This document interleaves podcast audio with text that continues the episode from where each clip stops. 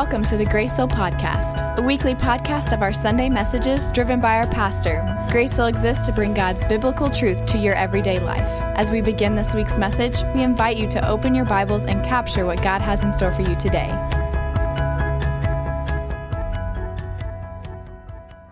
All right, well, good morning, Grace Hill. It is always a pleasure and an honor to bring the Word of God to you guys. Whenever Pastors Ryan and Lauren need me to fill in, I'm so gracious and, uh, and, and, thankful for them to allow me to step in and just bring you the Word of God. Um, we love you. We love them as well. And uh, I just really want to quickly just hop into the Word of God today um, and into my sermon today. So, with this being our final week of the series, Ghost Stories, I think it's about time that you heard a proper ghost story, right? So, can you go ahead and turn off the lights, please?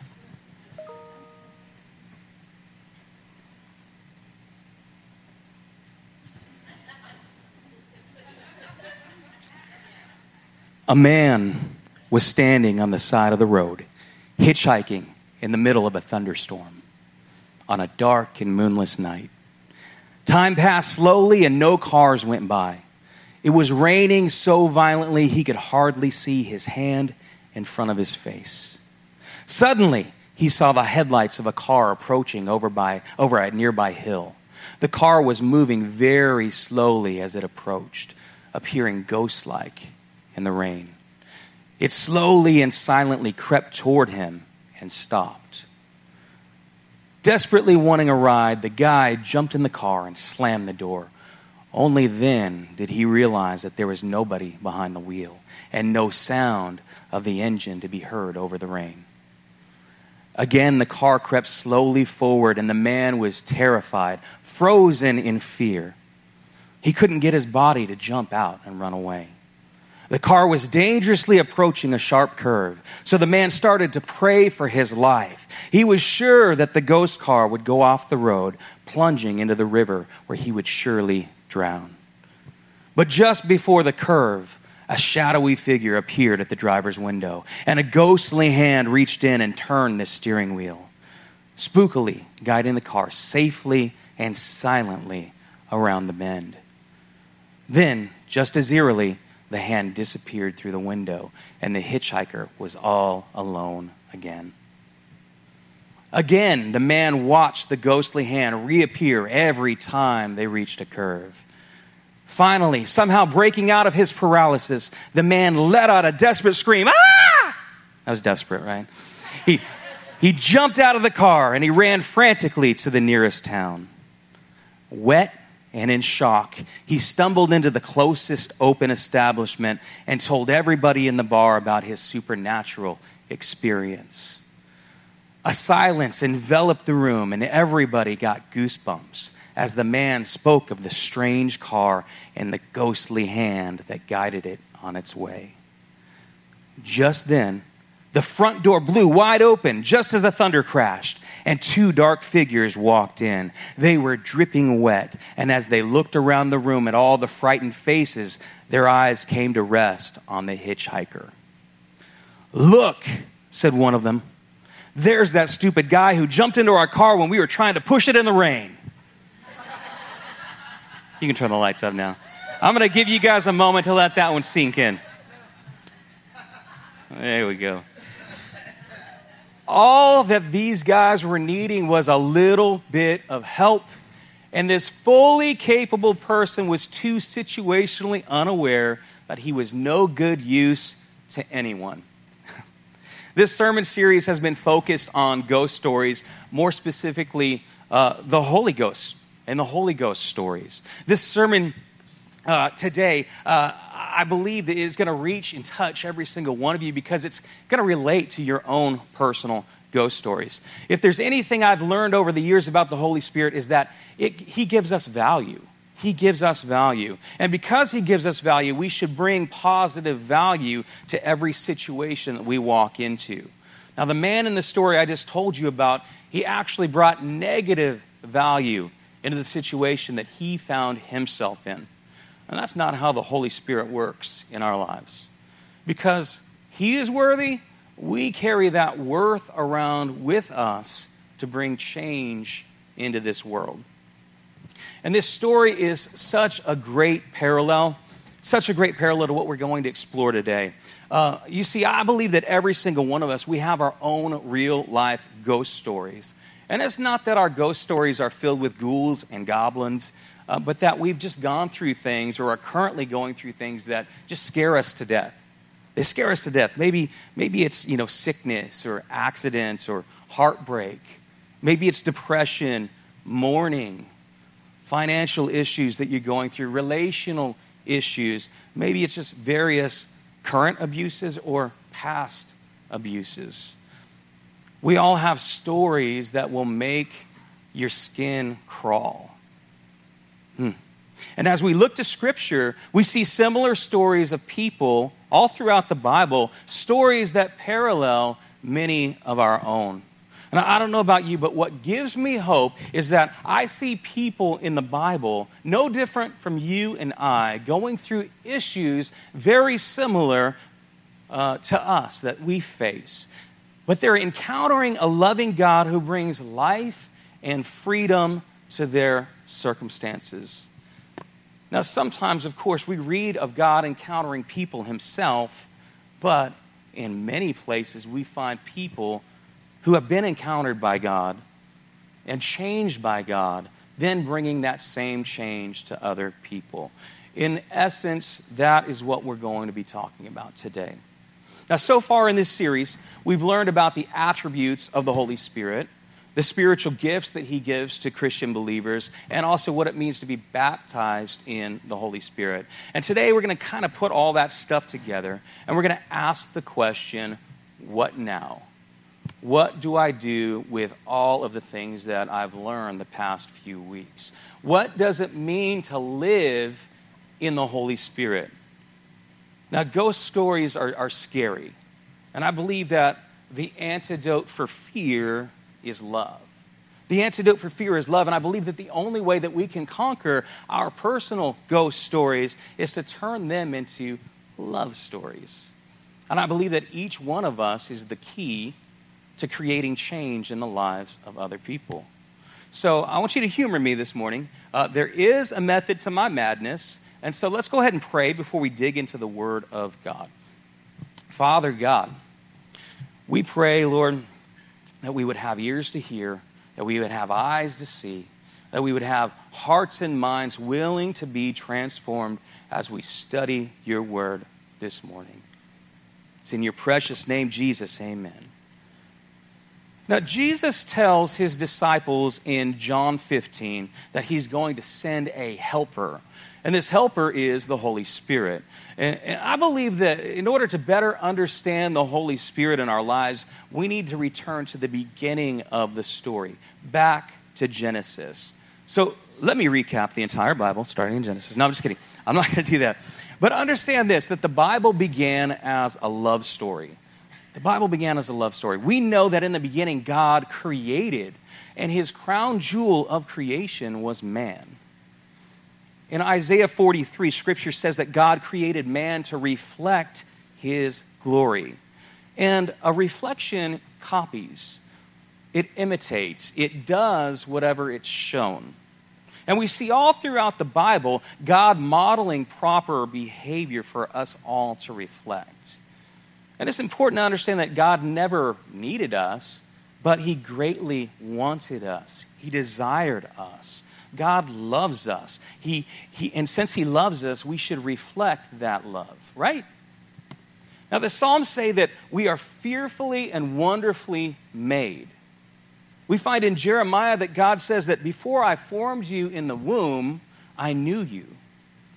Before you were born, I consecrated you. You were so important to God that even before you were born, He set you apart for better things. Jesus even said that every single piece of hair on your head is precious to God. Even the Apostle John writes, We love because he first loved us.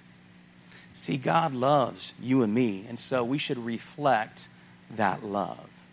Uh, now, how many of you guys know that love is a two way street, right? It's a two way street. Well, God, God knew that. God did. He didn't want to design man as a robot that would do anything and everything that God told him to do. Now, uh, some of you ladies are probably thinking, man, I wish that my husband would do anything and everything that I told him to do, right? Um, uh, now, I might regret this, but let's go ahead and chase that rabbit a little bit, all right? Uh, yeah, this is going to be good, right? Uh, now, if your husband was programmable, just think of the things that you could have him do for you. You could program him to make you breakfast in bed every morning, right? To bring you chocolates, uh, roses, give you back rubs, right? Take you on romantic dates and trips. That sounds wonderful. But as great as this may seem, it's a double edged sword. It truly is. Because you'll never know if your husband loves you out of his own volition or because you programmed him to. Hmm. God knew all of this. And God wanted true love. He wanted true devotion. True devotion. And the only way He could be sure of this was to create us with free will the choice to do as we wish. Um, now, many of you guys know this famous quote, but it goes something like this It says, If you love someone, set them free. If they come back, they are yours. And if they don't, they never were. God loved us so much that he took a chance on love and he set us free, knowing that freedom would present a vulnerability, a very real vulnerability for man to choose between right and wrong. He created us to reflect, but then gave us the choice to either reflect him or reflect something else. And out of God's great love for man, he created woman for he saw that it was not good for man to be alone. Amen. Uh, Genesis 1:18 says this. He made Adam a helper fit for him. A helper fit for him. The term helper here is significant. It's significant. I mean, what did man need help with? I mean, if you ask us, you know, we'd probably say nothing. I don't need help with nothing, right? That's just the way we are as men. But if you ask their helper, however, um, I'll just leave that one there, all right? Because their helper's got a lot of all right. Chasing a rabbit once again. Uh, but when we look at the original Hebrew language, the term helper in Hebrew, if you guys can put that slide up, is Azer.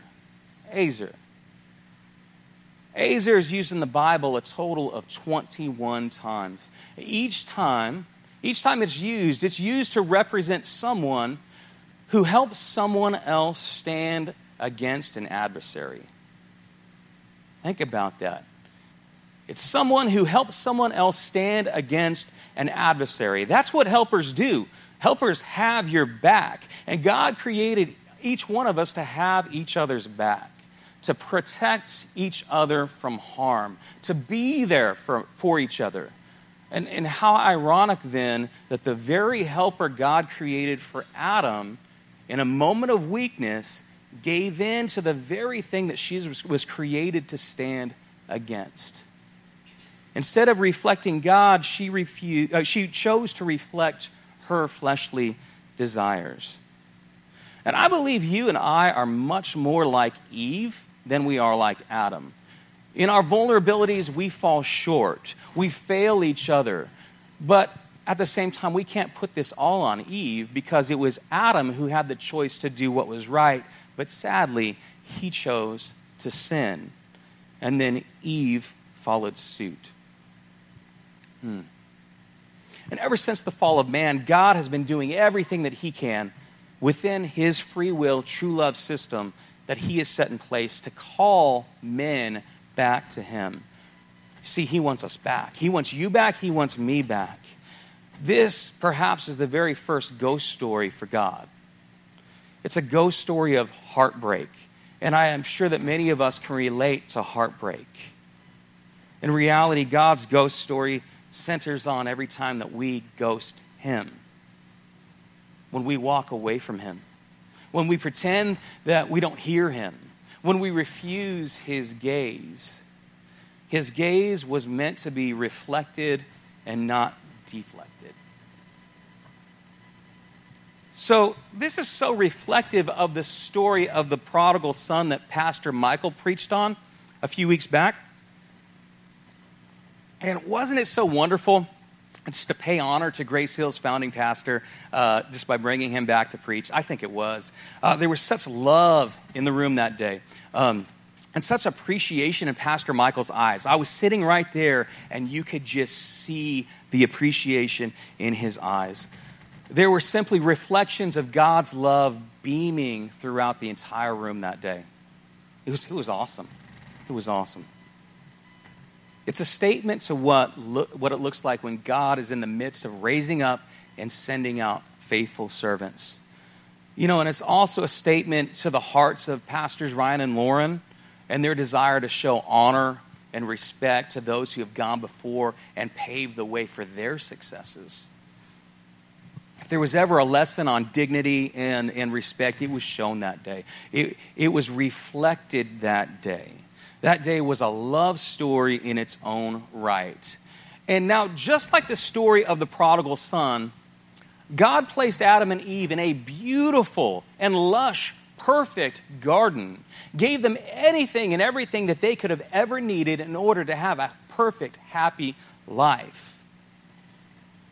He gave them dominion over all creation. In truth, God was telling them, Everything I have is yours.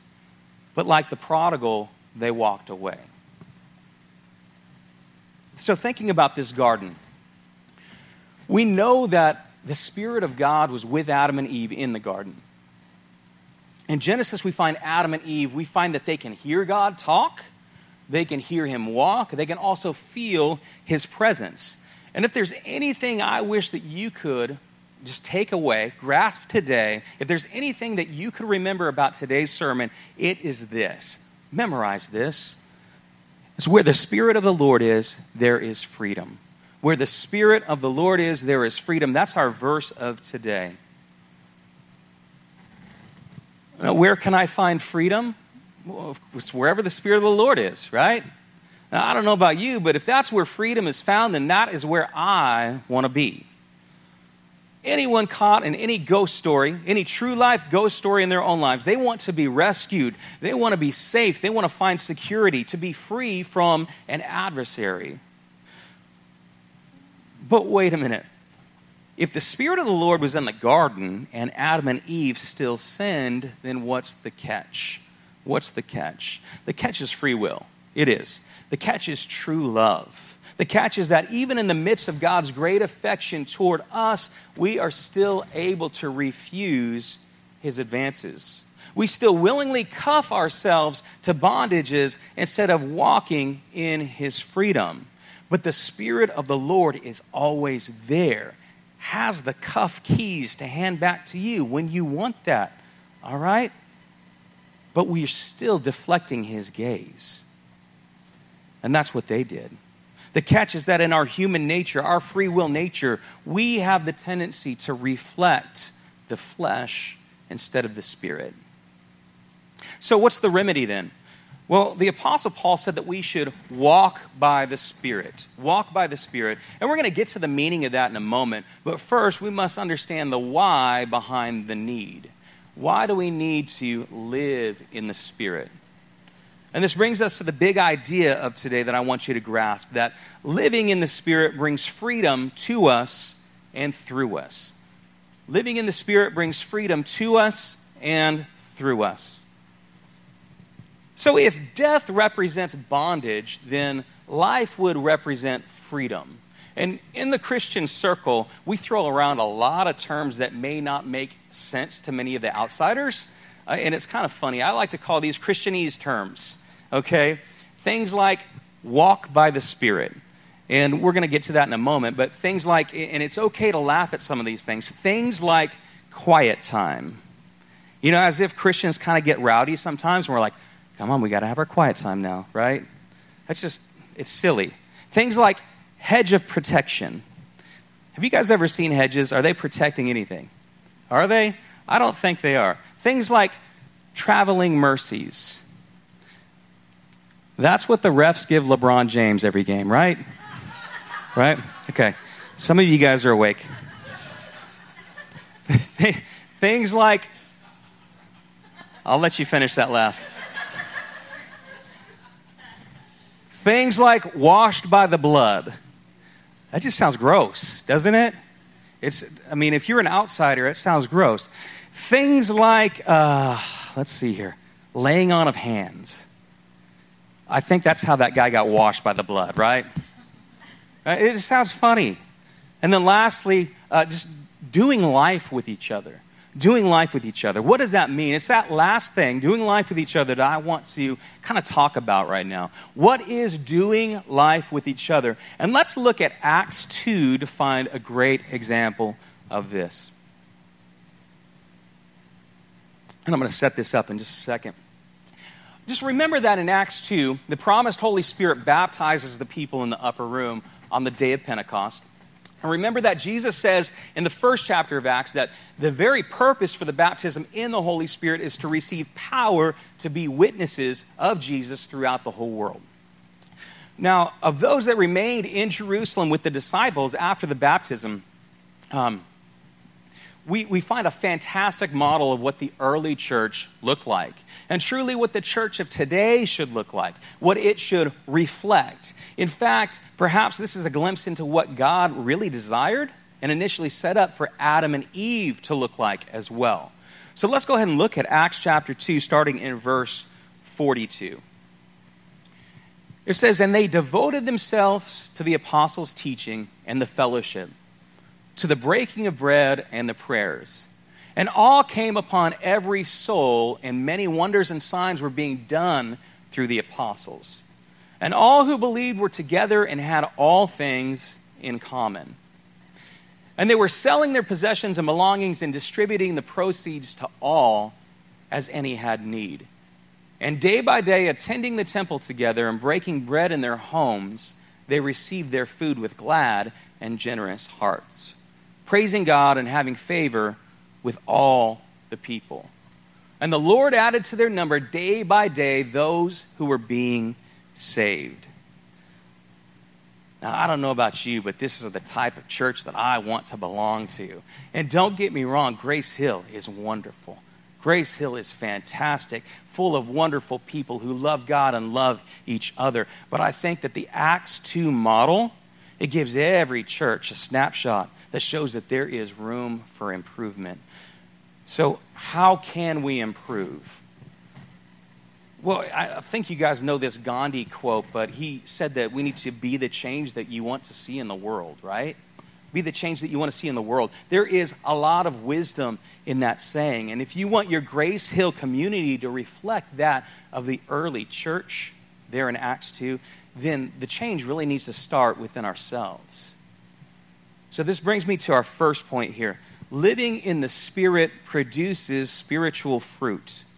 Living in the Spirit produces spiritual fruit. I don't know if you guys know about Dave Ramsey, follow Dave Ramsey, have, have been financially free. Um, but Christian financial guru Dave Ramsey, he once said something like this. He said this Have you ever had so many kids that you've realized one of them is dumb? And you know that you love the dumb one just as much as you do all the others, right?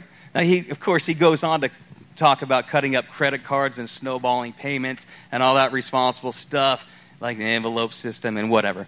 But the point is that the point about loving your kids, uh, even the dumb ones, is really important to the historical context of Paul's ministry. You see, the Apostle Paul, he planted many churches and he also advised many more. Um, these churches were his babies.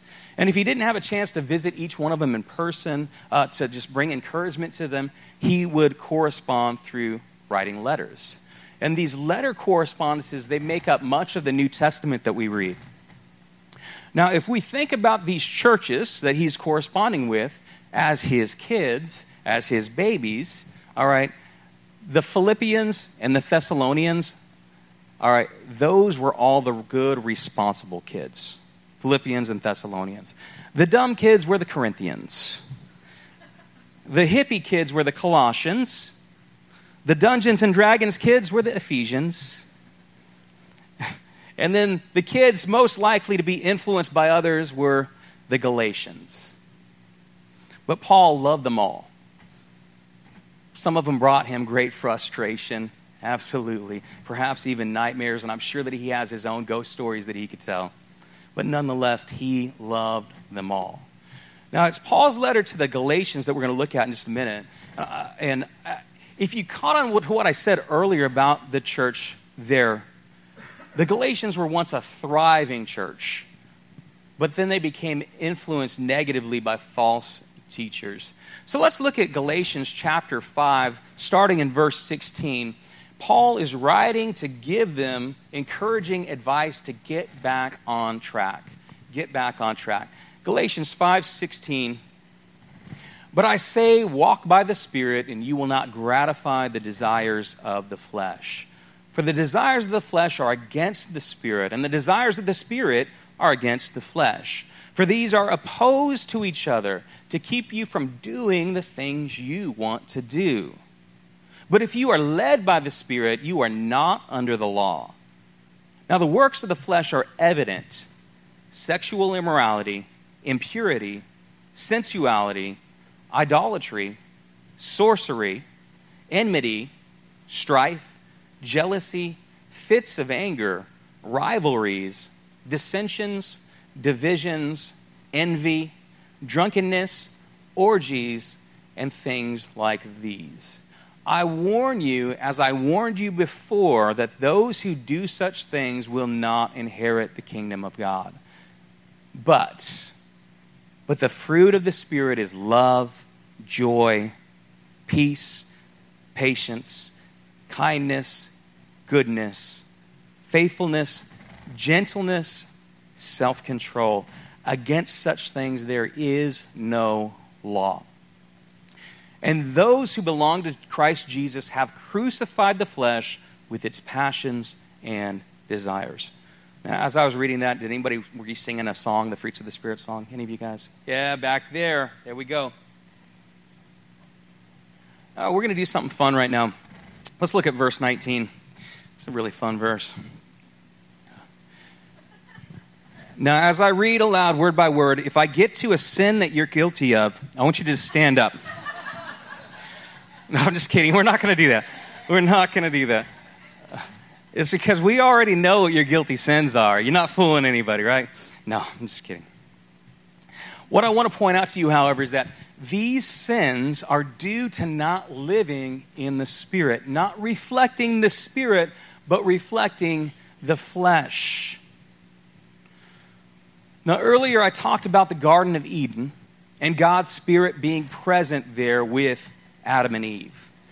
Well, in Genesis 2, Genesis 2 mentions a river flowing out of Eden in order to, go, to water the entire garden. And many scholars believe that this river is a representation of the Holy Spirit. And anyone that knows anything about gardening knows that if you don't water your plants, they're going to die, right? Paul mentions something within this passage that's very important to grasp. If you look at verse 17, can you flip back to verse 17? He contrasts the flesh with the spirit by stating how they're against each other. The flesh represents malnourishment that leads to sickness and death, while the spirit represents sustenance leading to life. And how can we tell if a Christian has spiritual life? Well, it's simple. It's through their spiritual fruit. Through their spiritual fruit. And it's, it's something that is seen. Fruit is something that is seen, it's something reflected. And every one of the spiritual fruits that are listed in those verses, it reflects God's nature.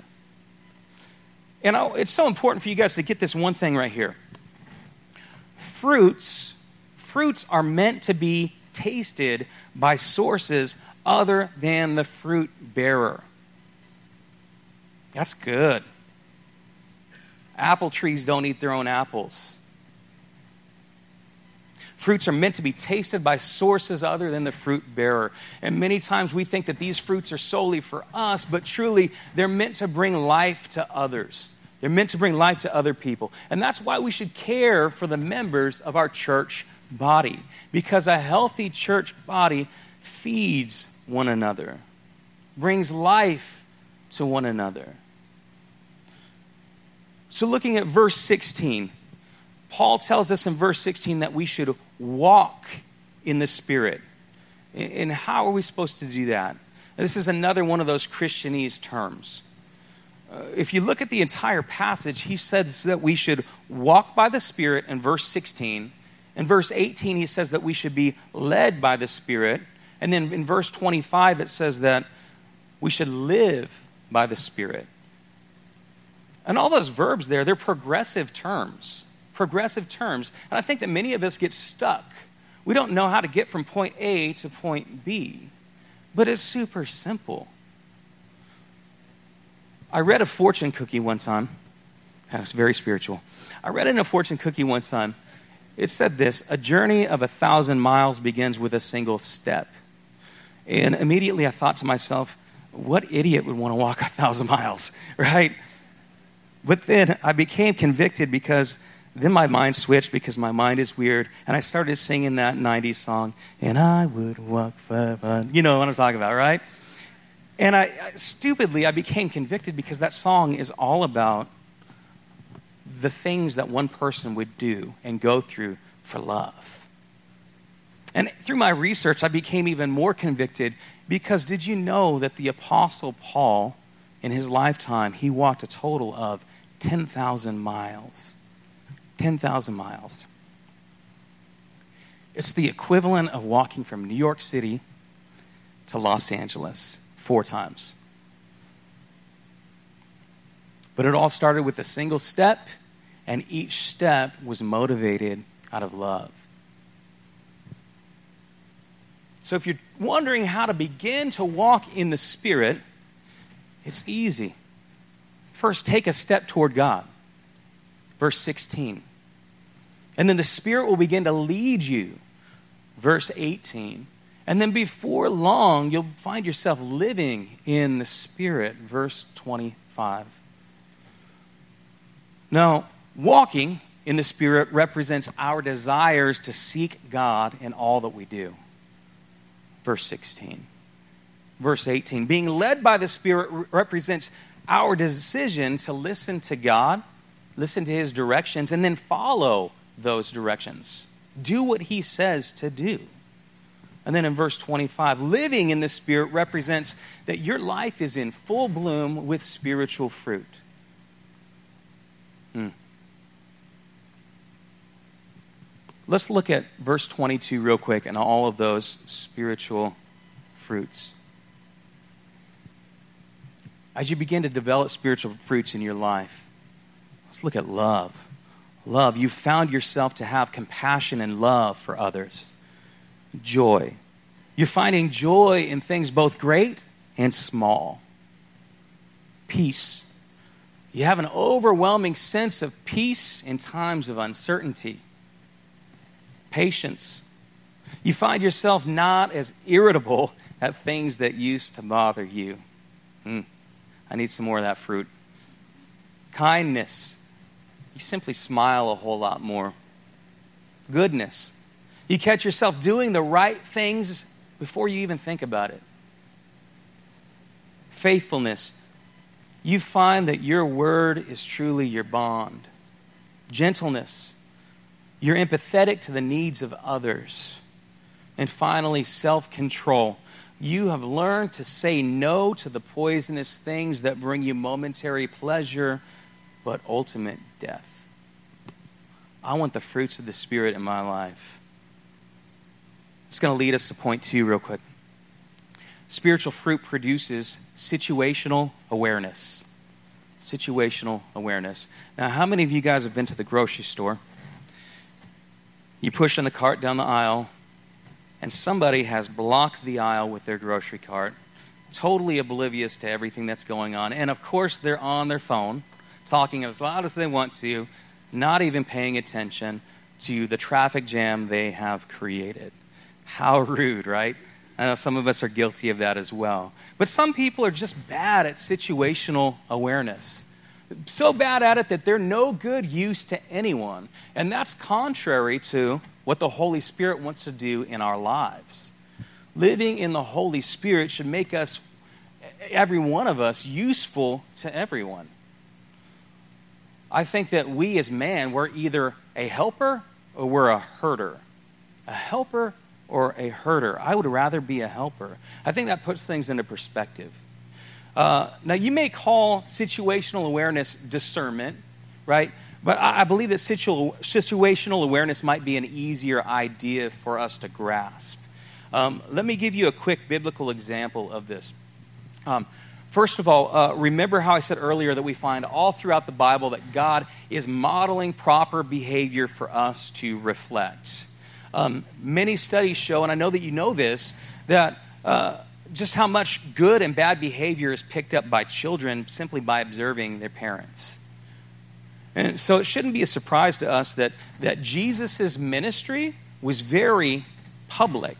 It was out in the open. It's for everyone to see he was modeling to his disciples, and they were to reflect what he did. Jesus was situationally aware, and he was modeling situational awareness. And so in Luke 8, we find a woman who had been hemorrhaging blood for 12 years. She was so desperate for a healing that she was willing to go bust through the crowd, break her way through, just to have a chance to touch Jesus' garment. Hmm. Although everyone in the crowd was touching Jesus, the Spirit of God gave him situational awareness that someone desperately needed a miracle. And I want to be like that. I want to be so in tune with the Spirit of God that my spidey senses begin to tingle, all right? And I realize that there is someone in the room that needs a miracle. Jesus modeled this to his disciples. Let me show you their reflection of Jesus real quick. In Acts 3, Acts 3, let's read this. Now, Peter and John were going up to the temple at the hour of prayer, the ninth hour. And a man lame from birth was being carried, whom they laid daily at the gate of the temple that is called the Beautiful Gate, to ask alms of those entering the temple. And seeing Peter and John about to go into the temple, he asked to receive alms. And Peter directed his gaze at him, as did John, and said, Look at us. And he fixed his attention on them, expecting to receive something from them. But Peter said, I have no silver and gold, but what I do have I give to you. In the name of Jesus Christ of Nazareth, rise up and walk. And he took him, took him by the right hand and he raised him up, and immediately his feet and ankles were made strong. And leaping up, he stood and began to walk and entered the temple with them, walking and leaping and praising God. Man wouldn't you want to be so filled and used by the Spirit that the people that you are around, that you influence through the Spirit, begin to walk and leap and praise God? You see, the spiritual fruit that was developed in Peter gave him situational awareness, gave him discernment that activated a spiritual gift of healing in that moment. You, you got to know Peter in the flesh was 100% passion. He was always 100% passion, 0% compassion. But the spiritual fruit began to grow within him, developing fruits like patience, like kindness, like gentleness, and self control. Things that would allow him to be situationally aware of this man's true need. Hmm. You see, the man didn't need a handful of nickels that would meet his needs for the day. Change to fill a, to- a pocket was not the type of change that he was about to receive. He needed a supernatural change that would lift him out of daily despair and into a new life full of purpose, full of gratitude, and full of the ability to help others. It was a reflection of God's goodness. And now, on an even deeper level, and I want you to get this Part of being situationally aware is understanding that sometimes, in order to make it to the promised land, you got to go through the desert first. Right? In order for there to be a resurrection, there first has to be a death. Hmm. That the cross must precede the crown.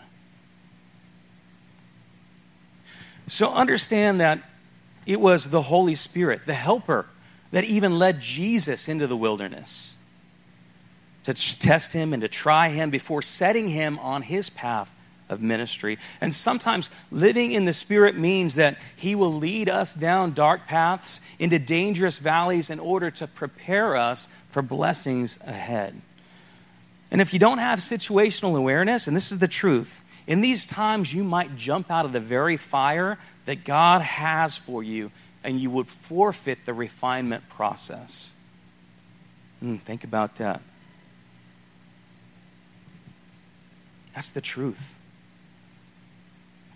You see, we were created to reflect God's go- glory. Uh, we were created like Eve to be helpers to one another. So it makes perfect sense then that God would allow us to experience trial. For in the experience of overcoming the trial, we now know how to speak life into other people. Uh, Paul writes this in, in his greeting in, his, uh, uh, in his second letter to the Corinthians. He writes that, and I'm paraphrasing this, he writes this Blessed be the God of all comfort, who comforts us in all our, all our afflictions, so that we may be able to comfort others with the same comfort we receive from God. You see, God is showing us how to treat each other. He's modeling what we need to see, to reflect. He's saying, Look at the things that I've done for you. Now go do those things. He's not saying that your life is going to be perfect. No. He's not saying that because that's going to prevent us from relating to and understanding how to help people in their own pain, in their own suffering, and in their own trials. So then, how are we supposed to know if the dark cloud that we're under is because God led us there or because we led ourselves? I think the answer to that is a whole lot more simple than you might think, which brings up point three understand that the Spirit of God will never lead you astray. The Spirit of God will never lead you astray. Now, in the classes that I teach, I always begin class by taking prayer requests. And the number one request of all my college students, it always centers around knowing if they're in the will of God. Knowing if they're in the will of God. And let me tell you something it's not complicated. God is not complicated. He has not set up a system for us to move in just to pull the rug out from under us. That's not the way that He works. This is simple. As we walk closer and closer to God, we can rest assured that we are in His perfect will for us. This includes times of great blessings and joy, as well as times of darkness and emptiness and loneliness. He will lead you through dark times to prepare you for things you will encounter in the future. You just know that you are being refined. Do not jump out of that fire. Now, I believe that there are three things that we can do to walk closer to God. Number one, we need to do our best to read the Bible. Number two, we need to pray. And then finally, number three, we need to be in Christian fellowship with others. Those three things, because God speaks to us through His written word, He speaks to us as we choose to speak to Him through prayer, and then He also speaks to us through the spiritual giftings of other people. If you can get these three things down, you're going to find yourself naturally gravitating toward many more of those spiritual disciplines that you might be lacking in your life. But I believe that these are the big three. So, in closing, I, I want to invite the worship team up. I mentioned earlier about Pastor Michael preaching on the prodigal son.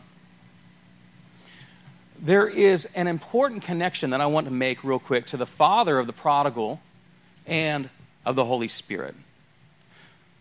And it's all seen in the term embraced in that passage. You see, the, the prodigal son, like Adam and Eve, like you and I at sometimes, we turn from the blessings that God gives us, from the securities of our Father, and we follow our own desires, and we end up squandering our inheritance. This prodigal, he desperately returns to his father to beg his forgiveness. But before he can even get within earshot, John 15 20 says this. He says, His father saw him and felt compassion and ran and embraced him and kissed him. This is so important. And this is why it's so, uh, why the Bible is so deep. Study the Bible. The term embraced, used here in John, is in the Greek, it's, it's epipipto. And that's a fun word to say, epipipto. Embraced, epipipto. It's incredible to grasp, but understand that this is the very same term used in the New Testament when the Holy Spirit would fall on God's people. The Holy Spirit wants to embrace you, just as the father of the prodigal ran to him, embraced him, and kissed him. So understand that the Holy Spirit sees you, he feels compassion toward you, and he's running to meet you right now so that he can embrace you. Now, there's something about a full embrace. You know it. Every time you see mom or dad, you want a full embrace, a full hug. There is something about being heart to heart with someone. You see, all worry and anxiety begins to melt when you're heart to heart with someone. All hate and past hurt begins to disappear. And God's perfect and complete love for us is reflected. Can I have everybody stand up as we, as we close, real quick?